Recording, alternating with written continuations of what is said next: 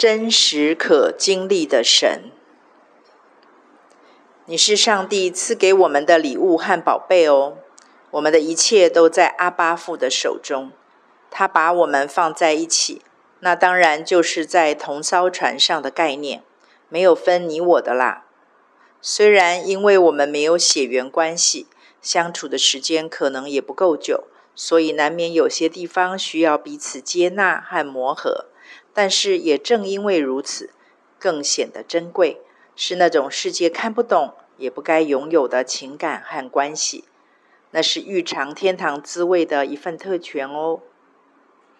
我们世人不可能对未知、不定、缺乏会无感，尤其是金钱方面。我们夫妻俩也是从年轻开始学习，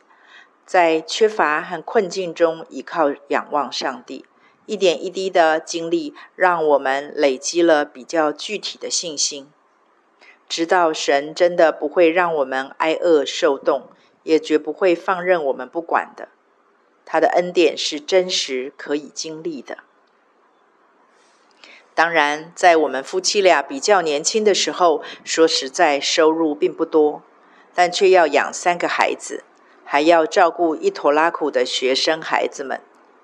说没有忧虑和压力，真的是骗人的。可是，在一次又一次的缺乏中，我亲身经历了圣经中所描述的那位信实的神。几乎每一次的供应，不论在时间点上或金额上，都是那么的刚刚好，刚好到令我敬畏和感动，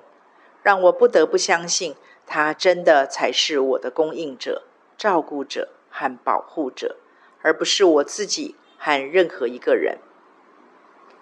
在三个孩子的成长过程中，我尽量不让孩子们感受到缺乏和贫穷感。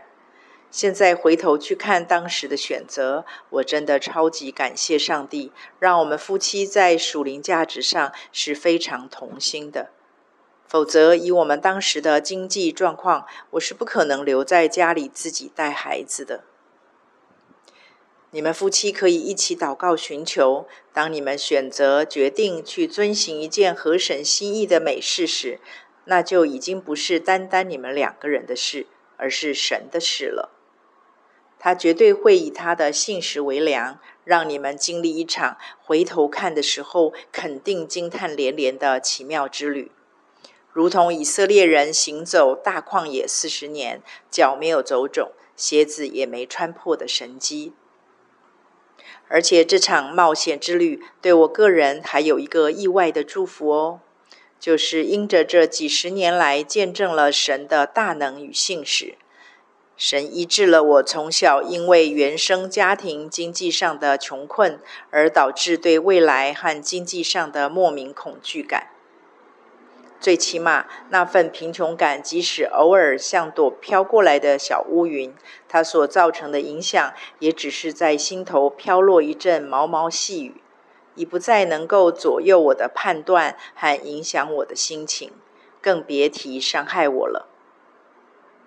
记住哦，看顾供应你的，可是全能、全有、全知的万军之耶和华，他连你的头发都数过了。他认识你，他在乎你，他看顾你，他保护你，他供应你，永远。我会为你想做的事来祷告，求主赐给你智慧灵巧，让你手所做的全都是他所喜悦并且乐意祝福的。你们不孤单，我们永远在你们身边支持你们哦。